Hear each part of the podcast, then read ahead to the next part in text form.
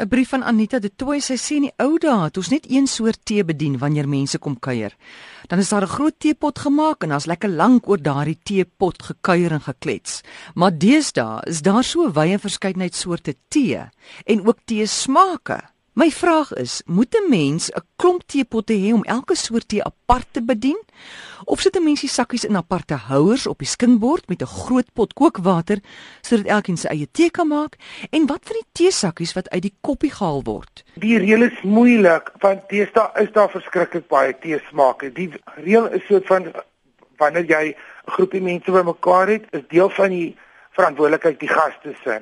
Jy gaan nie doodgaan as jy nie by 'n geleentheid jou favourite tee het nie. Ek het nou baie mense gebel en ek het deur 86 etiket ensiklopedie en deur die internet.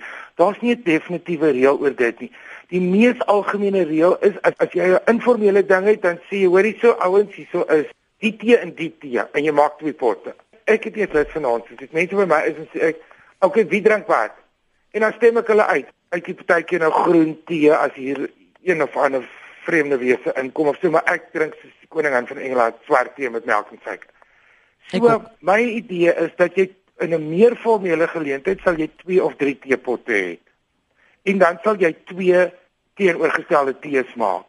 Jy sal 'n krye tee maak en jy sal 'n wat ons noem 'n swart tee, jou jou salon tee maak. Mm. Of as jy hierdie grootste mee druk, dan sal jy dit doen. En dan sal jy dalk 'n derde teepot. Ek ken nie mense wat net een teepot het nie, mense wat hou van tee te paar dan maak jy nou maar bietjie moeite en jy sit dit op die tafel.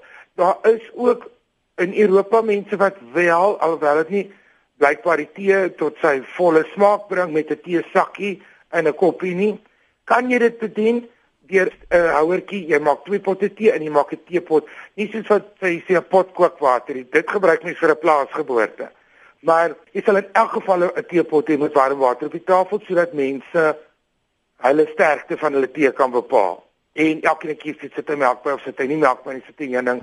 Dit is 'n storie maar dit is nogal 'n fantastiese baie tradisionele ritueel vir my om bietjie formeel tee te drink. Ek is nog een van daai wat nie uit 'n beker kom of sulke goed nie. Ek kan haastig wees maar ek kry 'n koppie met 'n piering. Tee proe net beter uit dan porselein. So jy sit daai goed op en dan vul jy kort kort maar jou jou kookwater aan en dis ook goed om water kort kort vars tee te gaan maak. Dit is 'n 'n tee storie is 'n is 'n op en af hardlopery, maar dit is jou plig as 'n gasvrou en jy verloor gewig. So ek my my my my plan is is wat 'n gastehuis sal doen of 'n of 'n kleinerige butiek hotel tydens teetyd.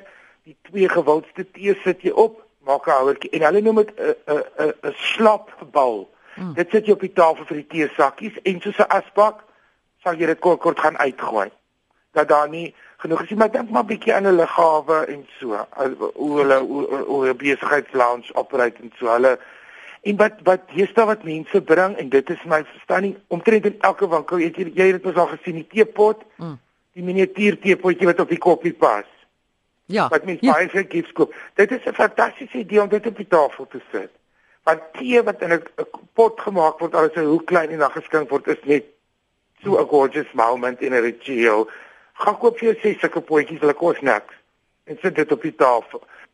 Dan wat sal die etiket wees wanneer 'n persoon genooi word na 'n spoggerige, sê maar middagtee of uh, noem dit 'n high tea saam met ander vriendinne en jy as gas begin nou af te dek en skottelgoed te was na die tyd. Sommige uit jou eie uit, jy voel nou moet jy Ek kan mos dit vat nie. Ek hmm. skryf as kliphard sit. Ek ek soek nog maar een mense in my kombuis, dis nie hulle besigheid nie. En 'n goeie gasvrou of een wat nou die volle formele ding sê, sal reeds afdek of iemand het om te help om dit te doen voordat 'n gas daaraan kan dink.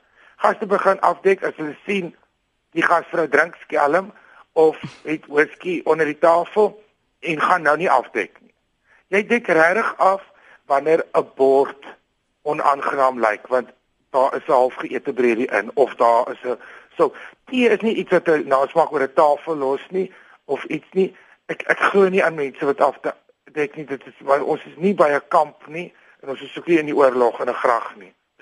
Vinnig vinnig sit jy net hulle op 'n mooi manier op die plek as jy nie wil hê mense wat jou kom by sit ek weet nie wie wil se afdek. Ek dink altyd is mense wat gespanne is